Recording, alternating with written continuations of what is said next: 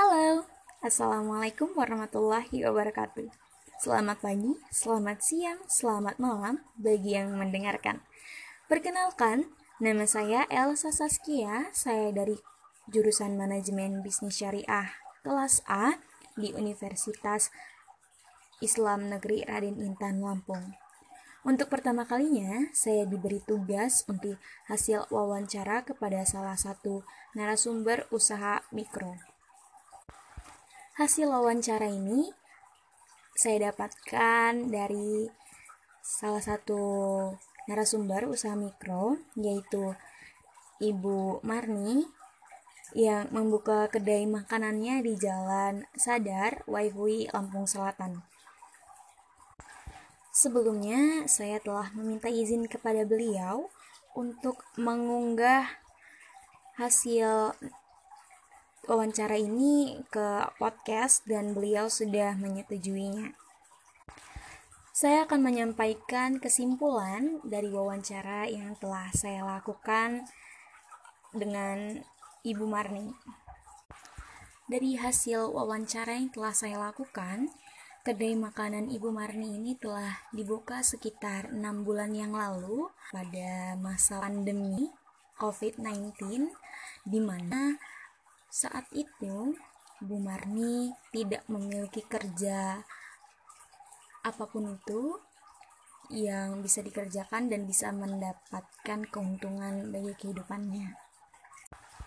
Pada saat itu juga di sekitar rumah Ibu Marni sedang ramai dibangun kos-kosan atau wisma bagi para mahasiswa rantauan yang akan berkuliah di daerah ini.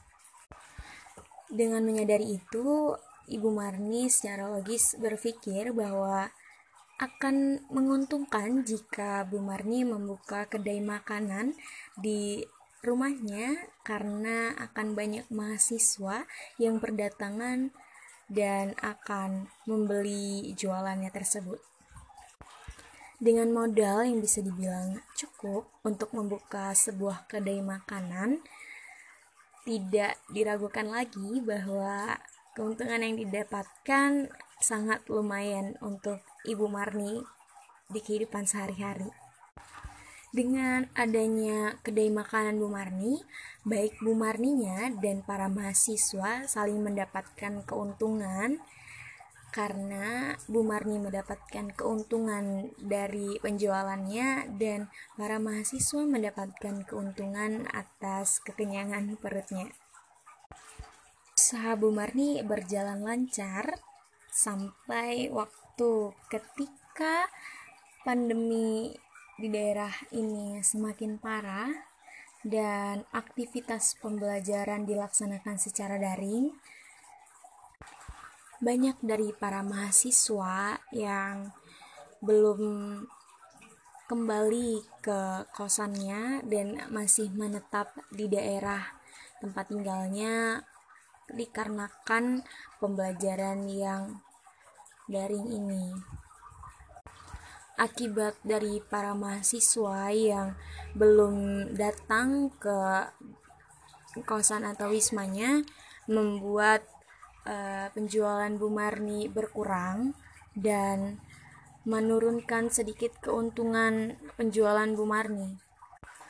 Karena pelanggan utama dari kedai makanan Bu Marni itu adalah para mahasiswa dan saat itu mahasiswa sedang banyak yang di daerah tempat tinggalnya sendiri dikarenakan daring jadi usaha Bu Marni mengalami penurunan keuntungan dengan adanya kejadian yang seperti itu Bu Marni sigap untuk mencari solusi dan akhirnya dengan adanya ojek online Bu Marni berpikir bahwa akan lebih baik jika Bu Marni mendaftarkan kedai makanannya ke dalam aplikasi ojek online tersebut dan tidak disangka dengan mendaftarkannya kedai makanan Bu Marni ke ojek online tersebut pelanggan Bu Marni kembali tidak hanya para mahasiswa melainkan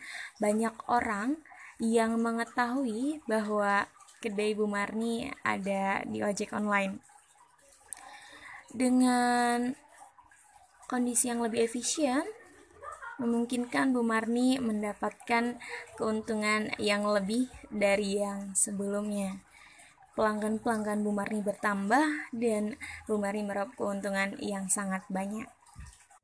Dan dari yang saya simpulkan, seperti itu dari wawancara saya kepada Ibu Marni, saya sangat berterima kasih kepada Ibu Marni yang telah membantu saya untuk menyelesaikan tugas saya dan saya berterima kasih kepada dosen saya pengantar ilmu ekonomi Ibu Miau karena telah membantu saya untuk mengerti apa itu membuat podcast.